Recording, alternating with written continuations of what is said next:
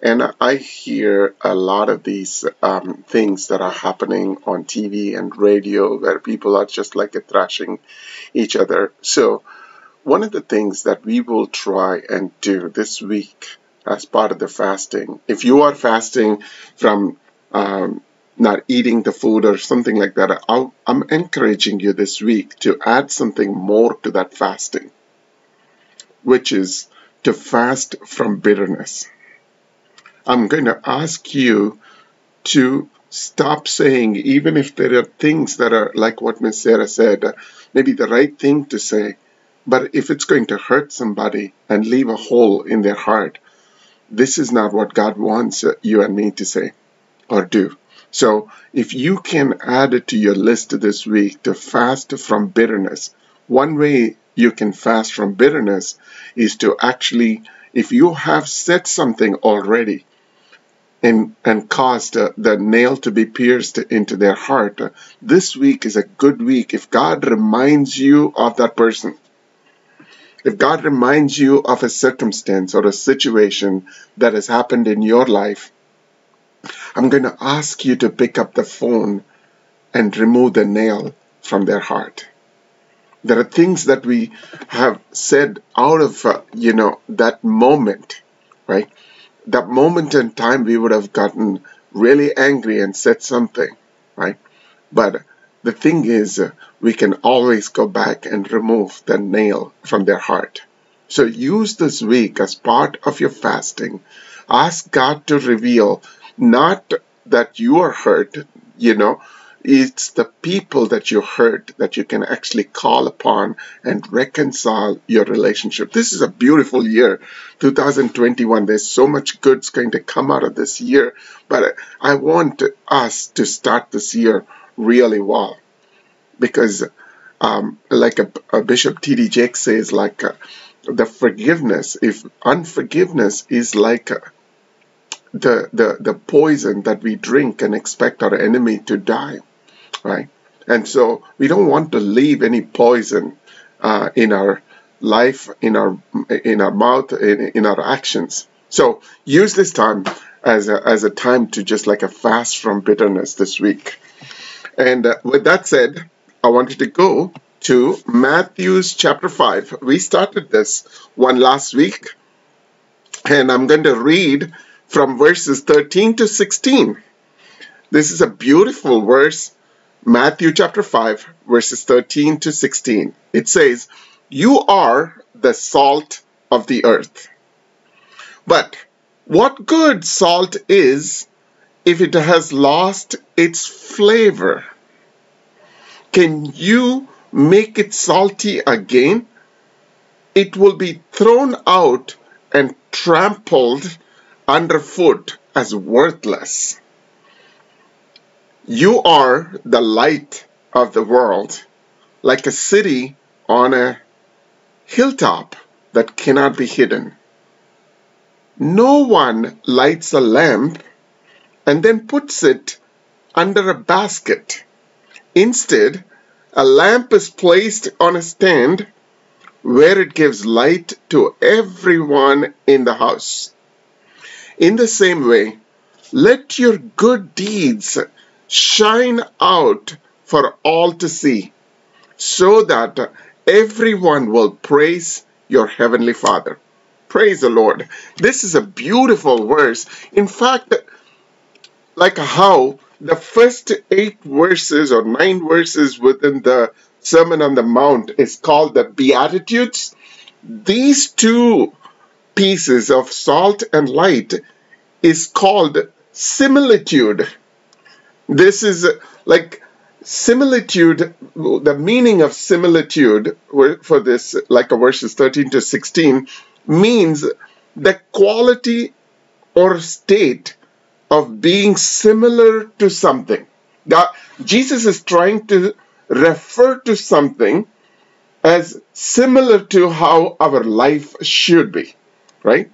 When we when he says you are the salt, he doesn't mean like a, we need tomorrow to stand outside and get like a you know um, burned to become salt. It's just like a similar to salt we need to be an influence. When, he, when Jesus talks about the Beatitudes, he was talking about the characteristics of the kingdom person. When he was talking about the Beatitudes uh, that blessed are being poor, meekness, mourning, hungering and thirsting for righteousness, and mercy, all those characteristics have to be there in every person who he wants to see in the kingdom of God. Right? Now, the, the similitudes where he talks about the salt and the light, he is talking about how does that character function? How does this character influence this earth? When we are meek, when we are poor in spirit, when we mourn over what is wrong, when we show mercy, that has to produce something on this earth, like the salt. It has to produce a difference in someone's life uh, like a light. That's why he is now starting to make these things connected together. He, the, the whole sermon on the Mount is such a beautiful, magnificent, uh, and the, the highest level of intellect uh, that Jesus has just like exemplified to us. It's, it's just like beautifully written, right? And how he is stitching each of these words in that Sermon on the Mount together. This is the largest discourse uh, from a theological perspective, this is the largest message that Jesus gave, but it was just like a so well written message, right? And he's expecting the church to be the salt and the light. The church here, he's not meaning a building, he's meaning you and me to be the salt and the light. I was just like researching this area where one of the Greek mythology in, in Greek mythology, they have a lot of these goddesses and mystical figures. I don't know whether you have seen um, some of these old uh, paintings that uh, they have this mystical figures that shows up in, this, uh, uh you know, ancient uh, pictures uh, where some of these mystical figures are actually goddesses in the in the Greek mythology, right? And these goddesses, when they were walking, one of those goddesses, when she walks on the face of the earth, right, wherever she went, the place, wherever her feet touched, that place starts to bloom. That, that place starts to blossom. It's, it's like as she's walking through the barren land, that barren land becomes like a very flourishes and prosperous right? That's one of those mysterious or mystical characters that they believe. It's just nothing but a you know mythology, right? It didn't happen. This is like a people's belief, but you know, uh, the second one, another mystical character or the goddesses that they had. Uh, when wherever she went, if there was like a life in that land, they all die. they, they, death and decay comes wherever she walks, right? I don't think those are real characters or real goddesses, but I do think you and I have to be like that goddesses when she walked wherever she walked there was a blossom that was coming out. The land was getting healed. The people were getting restored in their life. The life around them was just happy and peaceful. Over like a Friday night, uh, I know there was like, a, you know, when we were talking about it, uh, one of the listener on the line was saying like a how when Miss Sarah was just like a talking to people, she exemplifies those kind of characters to her, right? The same way, you, you and I, when somebody talks to us, we need to show that characteristic in us. Every one of us are born in this earth to influence somebody. And we're going to see this today because the, the, the verses that I'm going to pick today, I'm only going to take like a two portions of that verse and we will talk about it. So far, what we have done is like last week, we talked about the salt. And uh, the reason why Jesus was referring to salt is because it was very well known in his time. The people, like a salt sellers, uh, remember last week we were talking about how people would, when they invite you as a guest, and if they make you sit next to, to a salt cellar, then they know how much they're valued in that invite. It's almost like a, you're making somebody sit next to someone that's really rich and uh, influential, right? And so here last week we also saw how salt was used for preserving things like a, as a preservative, uh, stops the bacteria from growing.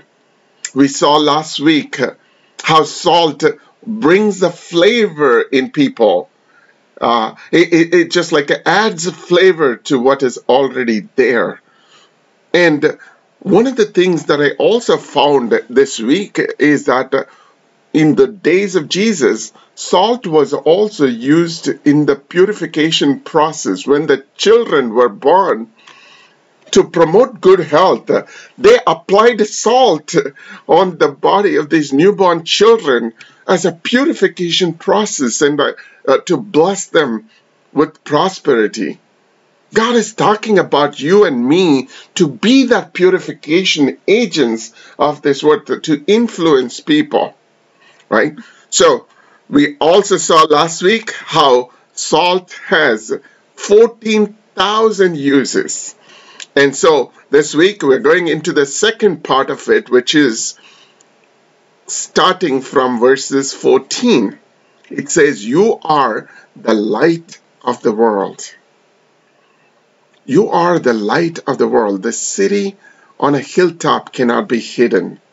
No one lights a lamp and puts it under a basket. So, first, God says, Jesus says, You are the light of the world. And then he says, A city on a hilltop cannot be hidden. He's just like a making a reference. We don't really need a lot of details there. But we saw during a Christmas time how Jesus was saying this about the town that is next to Nazareth, where it was on the hilltop, Sephora, where Jesus' mom came from, it was a city that was sitting on a hilltop. And he's actually seeing that uh, hilltop all the time, and he's just like referring to how that city that's just blooming with light all the time. I cannot miss going in and out if I'm going to a grocery store, buying something and coming back. I cannot miss that uh, light that's coming from the hilltop. So he's just making a reference to it. And no one lights a lamp and puts it under a basket. Instead, a lamp is placed on a stand where it gives light to everyone in the house. He's just like a referring to how the light should function. But today, we're just going to talk about how does it apply to me today using the verse 16. In the same way, let your good deeds shine out for all to see so that everyone will praise the Heavenly Father. So, here, you are the light of the world. So, it's not talking about you may be, you will be. God is saying, I've already placed you on this earth, on this world, to be the light. In other words, Jesus is talking about if you are the kingdom person, if you have all my characteristics, this is how you will behave on this earth. The light here means that there are times this world is going to go through darkness. Have you ever went to a city that you have no idea how you have to go? You just like a picked up today you have like a, a, lot of gps and other things that you have in your hand and the and the gps says turn left to turn right but let me tell you something one time we went to uh, uh, the Myrtle Beach, and uh, we followed the GPS, and uh, it was saying take exit this, exit that, go on uh, uh, Highway 20 and turn here, ten, turn there, and then finally at one point it says turn left. And we are standing right there where it says turn left, and there is no street, right? There is like the one time I saw this picture that says uh, there was a tree, and in the tree there was a note that was written, and that said, Your GPS is wrong. turn around. And so it was like that. There was no, nothing there we could turn out. But here's the thing you and I when we are sourced with His light, then we become the directional element for this world. We can bring the hope. We offer hope. We offer encouragement. We offer kindness. We offer compassion to the people that are completely lost in this world. That's why Jesus is telling us here the, that we will be the ones carrying this light back and forth into the dark places of the world and the human hearts as well. That's what we're going to see today. But before we go further into it, it says you are the light of the world. God has this vision of you and me, not just for your home, not just for your city, not just for your state, not just for this country. Jesus had a vision for this world. Our world is a lot bigger than Charleston and Charlotte and this United States of America. We are the light of this world. The world does not have an answer for many of the problems. He says when when we become that light, the world wants to have a piece of that light. It is too easy for us to just confirm to the world. Just go with the flow. It's just like a one glass of wine, not a big deal. Go with the flow. It's just like a one scene on that movie. Go with the flow. It is just a, a one ticket that I'm buying from the lottery. Go with the flow, right? It is really easy to go with the flow. It is very comfortable even to go with the flow, right? But God is saying, don't stay in that comfort zone. You are the light of the world. I've placed something more important in your life. You're supposed to be different. Your light brings things out of darkness. So we may say, hmm, my light? How can how can I produce light? I have so much of dirt in my life. I have so much of like uh, shortfalls in my life. Really? Jesus, I am the light if if if I am in this world, people will actually see me and just get uh, changed. That's often the condition. I was just listening to this preacher um, earlier this week, and he was saying how we have learned, or how the enemy has just like a placed it in our heart to buy this belief of guilt and shame from being the light of this earth. Jesus is not making a suggestion. Jesus is making a statement that you are the light of the earth, right? He's talking about we are not shining ourselves to the world here. We are actually shining His light to the world. I really like the amplified version of uh, this verse where it says, that you are the light of the world is translated as you are the light of Christ to the world. You are the light of Christ to the world. So it's not our light, right? It's not my moral character that is shining. I am a conduit. God can use me as a vessel. He can show through me to the people what the light looks like. That's why in John chapter 8, verses 12, Jesus says, Jesus spoke to them saying, again saying, I am the light of the world. He who follows me shall not walk in darkness, but have the light of life. Jesus is saying, I am the source of this light. But the one who follows me also has this light applied to them. We'll see a little bit later um, uh, on how that uh, light between our light and uh, God's light interact with each other. But for now, know this for sure. It's not your light that you're trying to shine upon people. It is His light.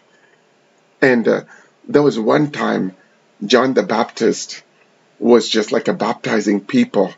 And uh, the, the, his disciples came and talked about Jesus. And they were asking him, hmm, if you are baptizing, then who is Jesus? Right? And John the Baptist talks in length in chapter 3 of John chapter 3. He's talking in length towards the end about who Jesus is for him. But at the end, he says, Christ must increase and I must decrease. In order for our light to be shown on this dark world, the Christ in us should increase and me and myself should decrease. Therefore, like the closer we come to the source of this light, the brighter our light is going to be. The farther away that we go from the light, from praying, from fasting, from reading the word, from fellowship with the, with the believers. Those are the things that brings us closer to the light. The farther that we go away from the light, the dimmer we become. And the, and the, and the, and the responsibility that Christ has placed in this life is so beautiful. Jesus is saying, You are that light. You are the city on the hill. You need to bring the light to the, to the room. Now, it becomes a little bit more uh, as, as it goes into these verses. He is giving actually a command. After he says, You are the light, he says, Let your light shine. Right? And, and, the thing is this that I was just like uh, uh, reading through this, and I found that uh, the amplified version is having a much better explanation of this. There are three parts to it I'm going to touch today. Let your light shine before men in such a way that they may see your good deeds and moral excellence and recognize and honor and glorify your Father who is in heaven. All the other translation says, let your light shine before men in such a way, or let your light shine so that. Uh, but but here is the only one. It says so that uh, you know may see your good works and moral excellence this week we're going to be celebrating Dr. King's birthday tomorrow. And uh, a lot of people will remember his speech, I Have a Dream speech. That was one of the well spoken speeches of this um, nation. And what Dr. King was talking about in his dream, he wasn't talking about uh, from the, the place of pity he was uh, speaking from the place of his heart, and he was talking about this very thing that Matthew 5 16 is talking about. He was talking in his speech about moral excellence. Moral excellence. When we say, let your light shine before men, he's not talking about what is outside world can see. He's talking about an inner light in you and me that is most important, the most gripping thing. In olden days, they, they, I don't know, some days, I mean, some cities, when I go, I see these churches as well. These beautiful steeples and the churches with the murals that has like uh, you know the dark window glasses with the pictures on it and, and the thing is that uh, when the light from inside the church burns, uh, those murals uh, b- burn so bright for the people from distance know that the church is ready to get started. That's because of the light that was inside the steeple. And uh, Prophet Samuel, uh, one time he was very saddened because uh, God had rejected Saul from being a king right?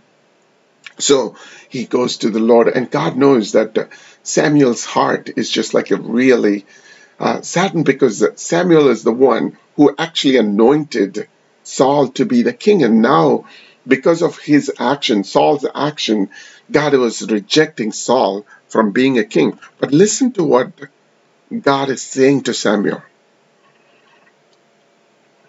God knows Samuel likes Saul because Samuel is like a really a tall man. He was beautiful. He was like a well built. And so Saul, uh, Samuel had a special place for Saul, right? But here's what the Bible says in 1 Samuel chapter 16, verses 7.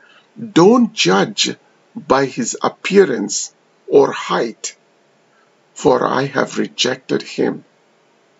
The Lord doesn't see things the way you see them. People judge by outward appearance, but the Lord looks at the heart. Our light will shine not with our outward appearance, not the big houses that we have, or an expensive car, or a fancy dress we have. It is only when we express Christ in our life, in how we live, and how we show to the people that we truly care and truly want to show the kindness to the people. Truly, you hug and kiss and uh, shake hands. The thing is, every time we go into prison these days, um, I, I, always uh, see how much of a joy it is for the people inside those facilities. And, and, and the thing is that uh, I've always felt like uh, that uh, we were doing something good and favorable for them. But recently, something happened, and that just uh, like, uh, you know, opened my eyes to something that I've not seen with these ladies and these men inside the prison. There's a girl you all know we talked about, like a Takia, who lost her father. She had seen her father just one time after being arrested and put in prison. Uh, and she's six year old girl. She saw him first time last year, or now it's two years now. So the thing is, uh, about two or three months ago, we just heard from the prison saying how his uh, her father was killed inside that prison, right? And uh, when the ladies that are serving time in Anson Correctional heard about it, they actually wanted to do something good for this girl. Girls, actually, there are two girls there, Taki and Sakia. And and the thing is that they took time to just like uh, make some cards and uh, bookmarks and paintings and beautiful letters. Uh, and some of those letters were saying these this was the worst that I was holding on to. So they were just like a throwing in all that they had to help these girls recover, right?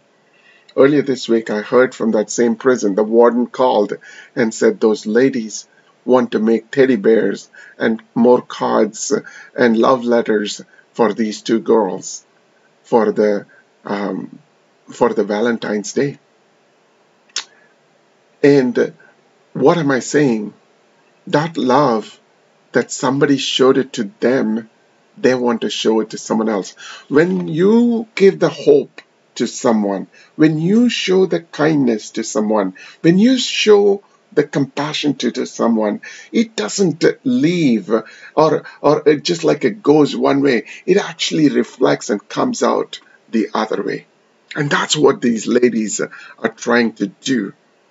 You and I are the people that they are looking for. And that's why Jesus says, You are the light that comes from inside. The moral excellence comes from inside. The accuser of our soul, the Satan, constantly he is going back and forth across this earth looking for you and me to make a mistake. Why? Because if someone is living a wicked life, eh, who, who doesn't follow Christ, uh, or who doesn't want to live a good life, he doesn't care.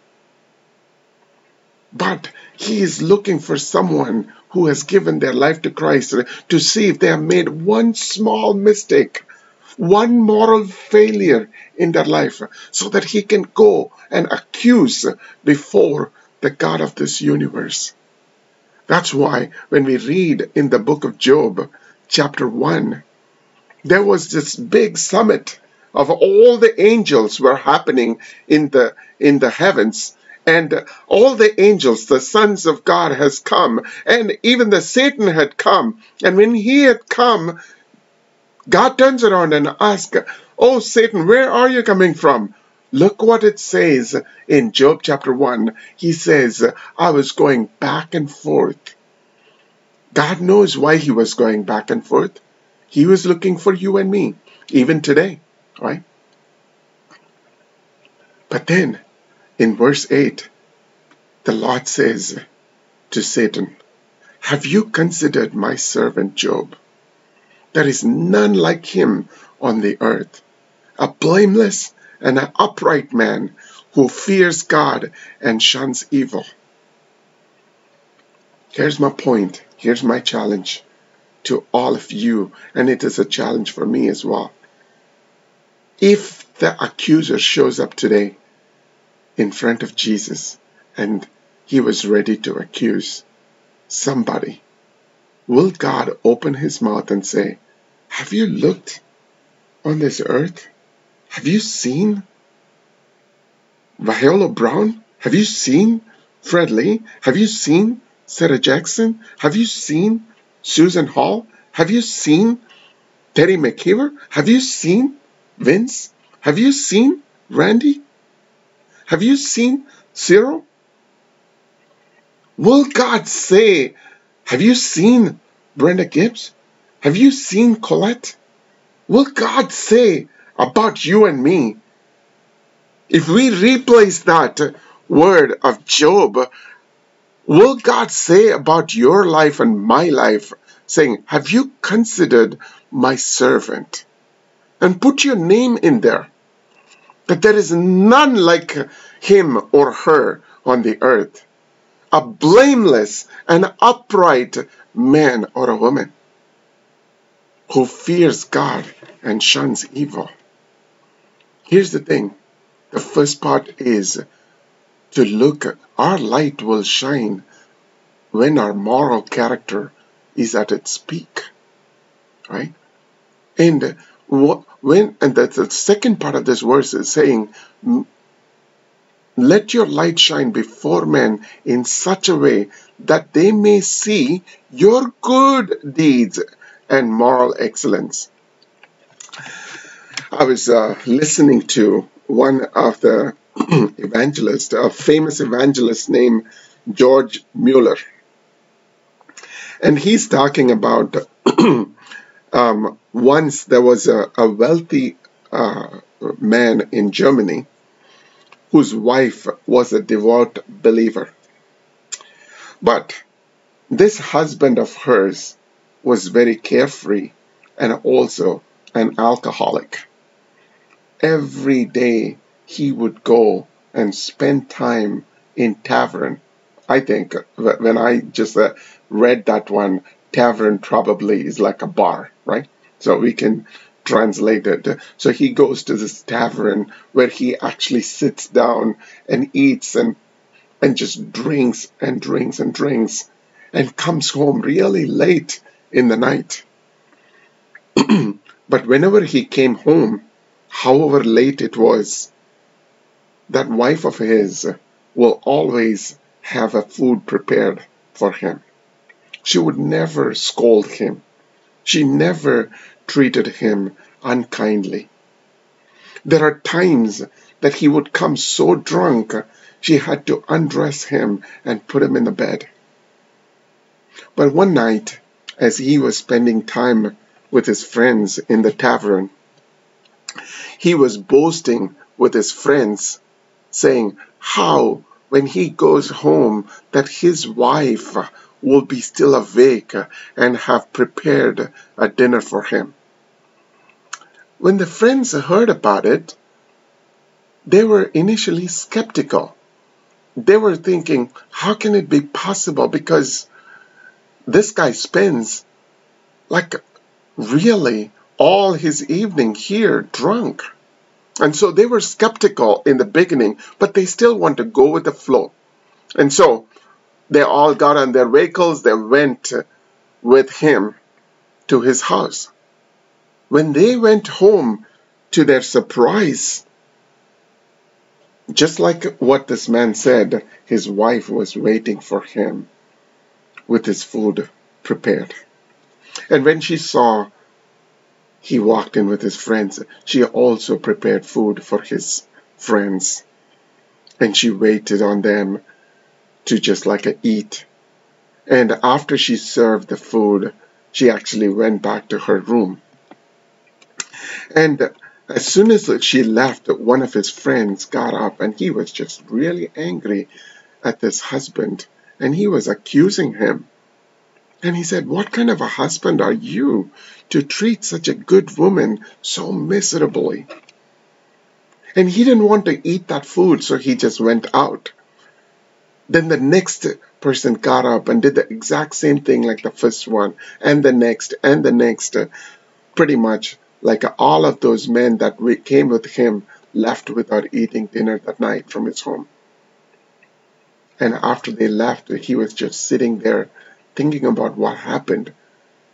And uh, George Mueller says about like this is a real story, so this is not a story that they made up, right? So George was saying that uh, after on a half an hour or so, this man realized what he has done, and uh, he was deeply convicted of his wickedness and the heartless treatment of his wife. He went to her room and asked her to pray for him. And he repented of his sin and gave his life to Christ. And from that moment on, he became a devout Christian what did she do? In this story, I never said even one word about this woman's name. I didn't say anything about her. All we talked about is her character. She won her husband for Christ without a word being spoken. Her attitude toward her husband was never shunned away. In order for us to show this world our good deeds, this is the moral excellence that Dr. King is talking about. When we show this kind of a love to somebody who hates us, it's very easy to love somebody who is nice to us. It's really hard to love someone who hates us. But when we just put away our anger, when we put away that, uh, uh, you know, uh, the, the bitterness out of our heart, when we take away uh, the insult, and I was asking God, how is this even possible, God? How is this even uh, even doable. Like when somebody does really wrong to us, uh, how can I be nice to them? They are not nice to me. Right? I'm sure this wife of his would have felt like that every single day, but she knew and was holding on to something that she was uh, only given access to. And the Bible says in Matthew chapter 15, Matthew 5, verses 11 and 12, Blessed are you when they, here they is the world, revile and persecute you, and say all kinds of evil against you falsely for my sake. Rejoice and be exceedingly glad, for great is your reward in heaven. When people say all those things, the bad things, I don't know what all people have done to you. When you are beat up because of the things that are happening in your life, you are beat up because of the illness and the back pain that you have. You're beat down because of the hurt and the betrayal of the people. You're beat down because your wife left you from the marriage or the husband left you from the marriage. You're beat down because you cannot keep the finances under control and the bills are above your head. You're beat down and you don't have an answer, but still, you don't murmur, complain, grumble, or want to take an vengeance against someone. That attitude that light when we show in this world, that's what Jesus is talking about. That light when we show to the people that we come from the same place that they are, and still we are not acting like that. In fact, in First Peter chapter 3, it's talking about we need to be ready to tell the people. People want to know what is that you have? Why are you so calm? How come you're not getting frustrated and angry? It's because of this verse that says there is a great reward for you and me in heaven. It may be there on this earth as well, but there is something that we are looking forward to an eternal life, this people that we are running into is not worth it for you to be bitter. President Biden or President Trump is not worth to be angry, frustrated, and bitter. I know in this life, I mean, in this line, there is some that's going to like President Biden, some that's going to like President Trump. It doesn't matter. You and I, when we live this life, they are not going to stand before the King of Kings and the Lord of Lords. It is your bitterness that's going to make you angry, frustrated, is not worth it. This world is full of darkness. You and I are the light. People cannot see the gospel or our theological belief, but they will see your good work. They will see your gospel. Your life is the gospel. They don't get to see or read the gospel. You are the gospel. We can show the light, and that's what Jesus is talking about. And you, and the thing is that we don't need to have like a bumper sticker or like a, a, a chain with a cross or um, or a necklace of of cross uh, on, on our um, earring and so on. That's just like a, an outward expression. What God is talking about is an inward expression, the inner light that needs to shine. And so at the end, he says, For what? Why would I want to be clean? Why would I want to be the light? Why would I want to show my moral character for the people to see? And Jesus explains he says, to glorify your Father who is in heaven. This is God's plan to bring glory to Himself that He is using you and me the works of you and me to glorify our Father who is in heaven. He wants to raise the sons and daughters of light to show the, the world what his goodness looks like. Can you let's read that verse, right? It says in this amplified version, so that the people may recognize and honor and glorify. For people to recognize the light of the Lord and to honor all his work and to glorify his stance, God is wanting to use your light and my light. Really? God God can do all of these things without you and me. He can show his glory to the people without you and me. He can show his goodness to this world directly by himself. But instead, he created a plan. He decided to show the world his goodness and his glory through you and me. Isn't that amazing? The world is corrupt and dark. And the and, and the thing is we are hoping for something that the world has no idea on. This is God's plan.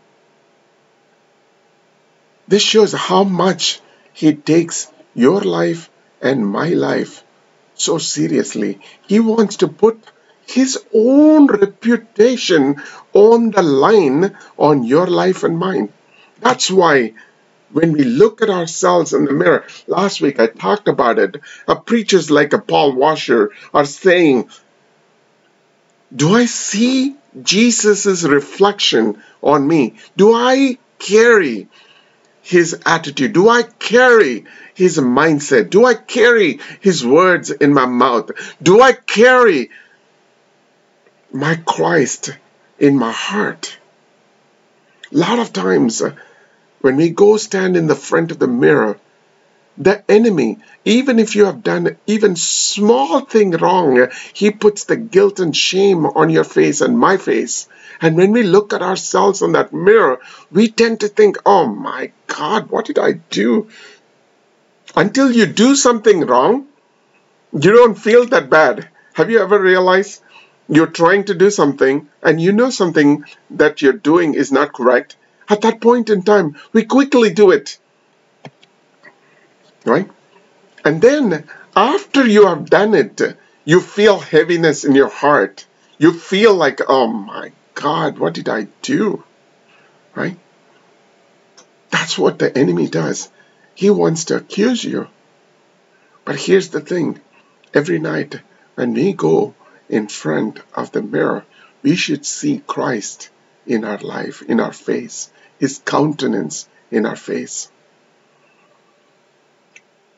And uh, when we go to bed, we need to sleep well, not just like a toss and turn or something that we did to somebody. When you have, and I have, the vengeance, when you and I have anger left when we go into the bed, especially if we are angry with our husband or wife, the Bible says uh, we need to shun that out of our life before the sun goes down. And uh, here's the good works that God is talking about. He's saying, let your good work, that's what the Bible says. Uh, if you read that verse one more time this week, I'm asking you to just like a, take time to read this verse. It says, let your light shine let your inner light shine before men in such a way that they may see your good deeds and your moral excellence and recognize and honor and glorify your Father who is in heaven and, and there's like a, always this concept of like a, am i the light or is jesus the light? That, that whole question always is there because uh, in one place uh, jesus is saying i am the light of the world. But whereas in the sermon on the mount he says you are the light right? What is true? Is he the light or i am the light right? But the truth is this. The earth gets light from two sources. One is the sun, and the other one is the moon. One is a planet that's an ultimate source of light, and the other is a planet that is a reflection of that source. Sun, you know, and the moon has a special relationship, just like a, you and I have a special relationship with God. And, and the thing is this uh, when I was just like researching this, uh, I, I, I looked at uh, these two characteristics that happen uh, uh on, uh, you know, from the earth we can see. One is this full moon day, and the other one is a new moon day. When you have a new moon day, you don't see the moon at all. The, the, the, the sky is thick black. So I was trying to do some Google to find a little bit more about I knew some about it, but I wanted to just like a see what is science saying about it. So the full moon happens when the earth, so here's how it works, right? The sun, moon, and earth, they are all rotating, they are all moving, right? And, and, and the thing is that the earth and the, uh, and the sun, they are in the, uh, uh, you know, uh, direction where there is like a moon that is also involved. So there is a triangular relationship between the sun, moon, and the earth, right? And there are times, or at least once a month, what happens is that the the earth and the and the sun and the moon, when they were moving around, the earth comes in between the sun and the moon right? When the earth comes in between the sun and the moon, I would think like, oh my God, the earth has just blocked all the light that the sun can send over to the moon, right? That's a normal tendency. If if the world comes in between your thought process and God's thought process, we think, oh my God, I'm not going to get what God is going to say to me. No. In fact, when earth comes in between sun and the moon, we have full moon day.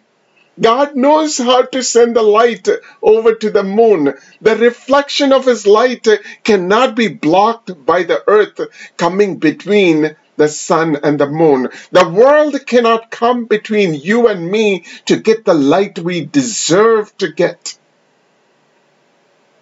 from the sun. There is a special relationship that we have with the Christ that the world cannot take it out of you and me. But whereas the new moon happens, you know, when there is no moon day comes, the no moon day comes when we come between sun and the earth. We block out the sun's light we block out with our own actions. We block out with our darkness that the earth doesn't get to see the reflection of sun upon the moon when we block Christ. We need to give God the room to send the light over to this earth.